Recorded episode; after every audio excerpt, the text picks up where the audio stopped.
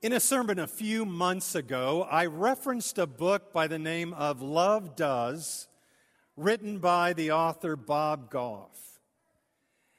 And Bob is a fascinating storyteller and a relentless encourager of other people. And in his book, he tells a story that he is calling an example of audacious love. Apparently, Bob, eh, Bob's house backs up to a waterfront path. And quite often, he and his wife sit on the back porch and, and they watch the people who walk by the path and, and oftentimes wave to them and they wave back to him. One afternoon, as Bob was sitting there on the back porch, there was a, a young man he could tell out there on the path who kept waving to him as if he was trying to catch their attention. Finally, Bob walked back to the porch and, or back to the path, and the young man introduced himself. The young man's name was Ryan. And after he introduced himself, there was kind of a few moments of awkward silence until finally Ryan asked, he said, I'm planning to propose to a young lady that I've been dating for a while, and I was wondering if I could use your back porch as the setting for that proposal. Bob agreed. But not only did he agree and the plans were set, but for the next several weeks, Ryan came back several more times, adding to his request.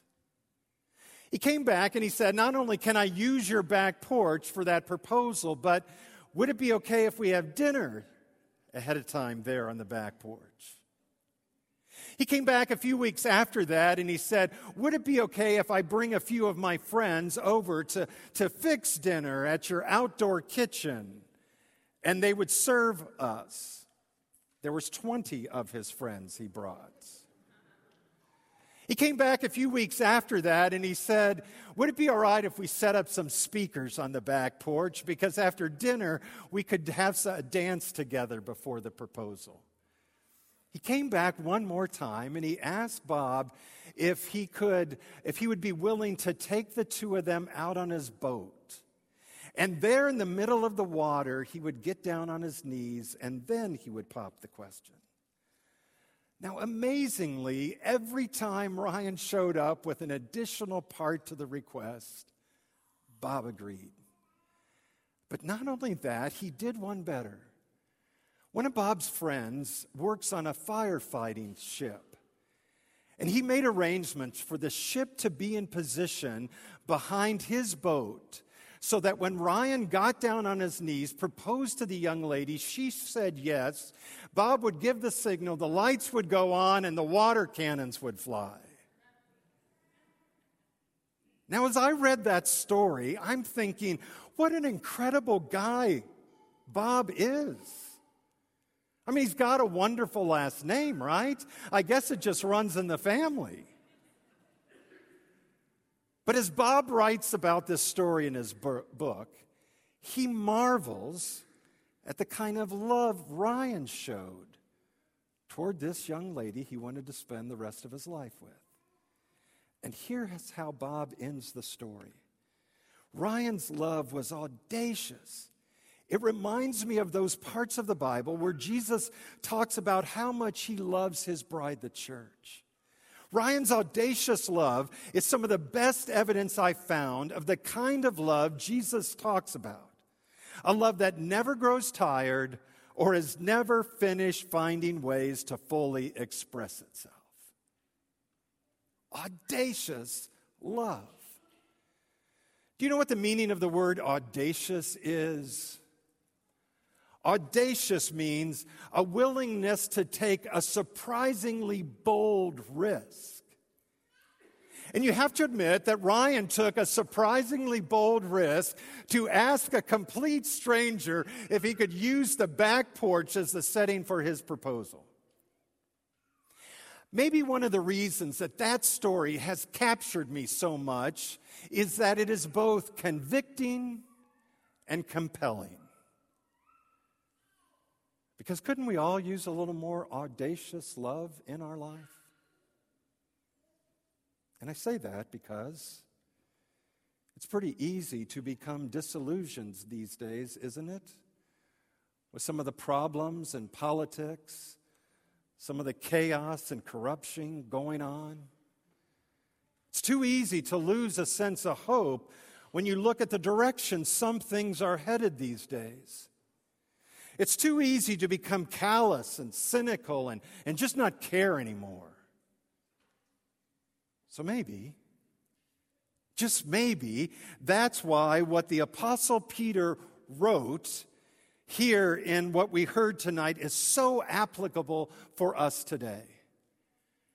Because if anyone is going to make a difference in life, if anyone is going to offer hope in life, if anyone is going to show what truly audacious love is, then shouldn't it be the church? Shouldn't it be the people of God? Shouldn't it be the body of Christ? Shouldn't it be us? You see, even when it becomes tempting to just get skeptical about life, here comes the Apostle Peter, inspired by the Holy Spirit, urging us to live by love. And it has to start. It has to start here. So, what does that look like? Well, I think there's a number of things that we could pull out from this reading tonight, but, but I want to highlight at least three things. And the first is what I'm calling a general approach to life. And here, Peter uses a fivefold description of characteristics. He starts with what he calls be like minded. Be like minded. Sounds like a bit of a stretch right off the bat, doesn't it? If you pick any topic these days, pick any topic the economy, education, the climate, politics, sexual identity, artificial intelligence, vaccinations. Is any group of people going to be of one mind? Hardly. But here's what the Apostle Peter is getting at for the people of God this is what the church cannot lose perspective on. We are to be like minded. We are to be of one mind when it comes to the authority and truth of God's word. When it comes to the person and, and actions of, of Christ as our Savior, when it comes to the way of salvation, when it comes to the sheer fact that if there's going to be any hope in life at all these days, it has to come from God. Here, is where we have to have one mind. One mind focused on Jesus. Next, Peter calls for us to be sympathetic. That word sympathetic comes from two words, pathos, which means to feel, and sum, which means together. So sympathy is to feel the same thing together.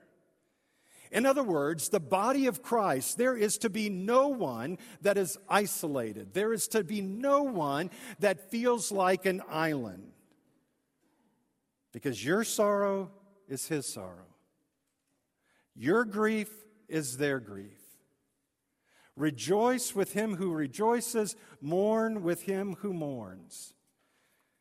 It's what we do, it's what we are to be as the people of God.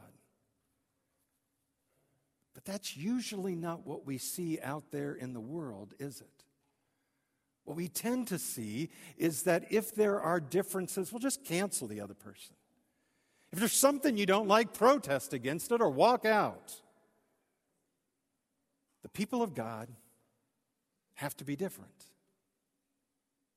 Peter says, Love one another.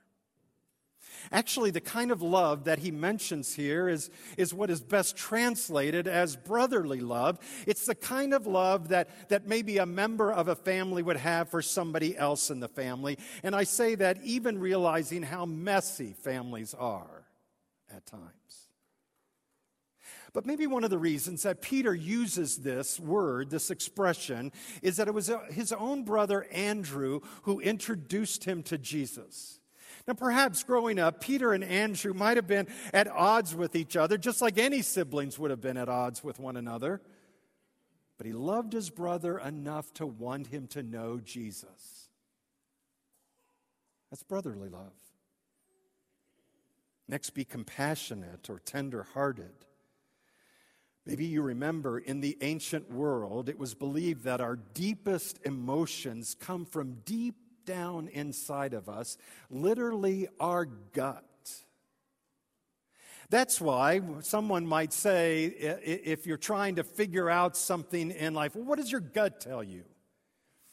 Or if you're nervous about something, the expression usually is, I got butterflies in my stomach. Our gut is our deepest, is where our deepest emotions come from. And the point Peter is making here is how important it is for the people of God to have deep, deep concern for one another. Not to quickly judge one another, not to point fingers at one another, not to attack one another. Because after the, all, the church, we have to remember the church is a place for the walking wounded. And if the church is a place for the walking wounded, the walking wounded have to feel safe. That's compassion. There are five things that Peter says that are to be our general approach in life. The fifth thing that he mentions is to be humble, and actually, I think that leads to the next major section that Peter talks about here, which I'm calling having a gracious response. And as difficult as that might be at times, here is where we have to be different than what we oftentimes see in the world. Peter says, Do not repay evil for evil or insult for insult. But that's not easy, is it? When my two sons were in high school, they both worked at a grocery store, and their job was bagging groceries. It wasn't at all uncommon for them to be assigned to a cashier by the name of Agnes. Now, Agnes was one of the older cashiers, and Agnes had a reputation. She was grouchy, she was rude, she was bossy. And it wasn't at all uncommon for, for either one of them to come home from work at night being so frustrated with how she talked to them and treated them. And I can tell you that there were countless times after that that I wanted to get in the car, drive over there, and chew her out. But Laura stopped me every time.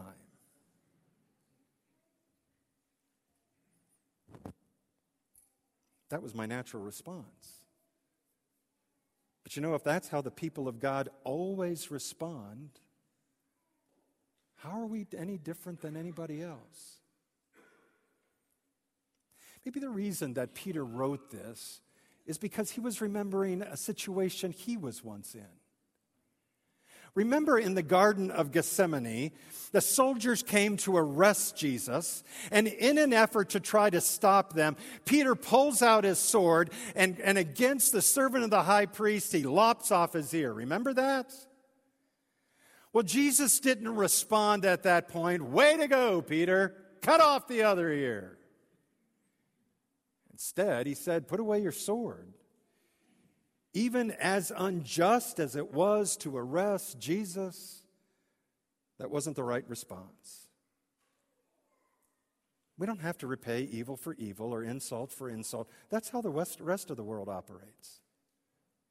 On the contrary, Peter says, repay evil with, repay evil with a blessing because you were, this you were called so that you could inherit a blessing.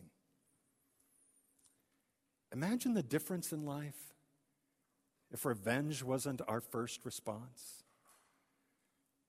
Imagine the difference in life if retaliation wasn't our first instinct. Imagine the difference if there was an attempt to bring a blessing. Jesus said, Blessed are the peacemakers. Blessed are you when people insult you, persecute you, and falsely say all kinds of evil against you because of me. Rejoice and be glad, because great is your reward in heaven. talk about inheriting a blessing, showing a generous response is part of living by love with people around us. But how in the world, how in the world do you really do that? And maybe that comes down to what I would call God inspired motivation. In verses 10 to 12 of 1 Peter chapter 3, Peter quotes from Psalm 34. And in what he quotes from Psalm 34, there's one verse that I really want to lift up there, and it's the verse that says, The eyes of the Lord are on the righteous.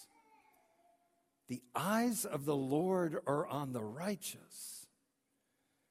Now, what that means is that the eyes of the Lord are on you because God has made you righteous. You and I aren't righteous because of anything we have done, but only because of what God has done for us. In your baptism, just like for Francis tonight, in your baptism, God put his name on you and placed his Holy Spirit inside of you. For all of eternity, God has written your name in the book of life. The death of Jesus happened with every single one of you in mind. The resurrection of Jesus took place so that you really would have hope in this life. And so he sent Jesus because his eyes are always on you. And that's audacious love. Remember what audacious means? A willingness to take a surprisingly bold risk. And what a bold risk Jesus took when he sacrificed his life for you. And when you know that, when you trust in that, when you believe in that, when you br- embrace that with every ounce of your heart, then that becomes your God inspired motivation to love God and to love others, even in this imperfect, broken world. So, in light of our focus these several weeks, Lord, count me in. It's not always easy to do it. Some days I don't know how I'm going to do it.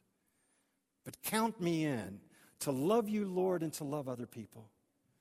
Count me in to be prepared to share the hope that I have. Count me in to take an active part in our church because if there's any hope in this world, then it's because of what the church does in touching the lives of other people. Count me in to be intentional and purposeful and generous and sacrificial in my giving of thanks to the Lord in my finances as we receive audacious love from God. Lord, count me in to show audacious love to others. Because couldn't we all use a little bit more of that in life? And I think it has to start here. It has to start here. In Jesus' name, amen.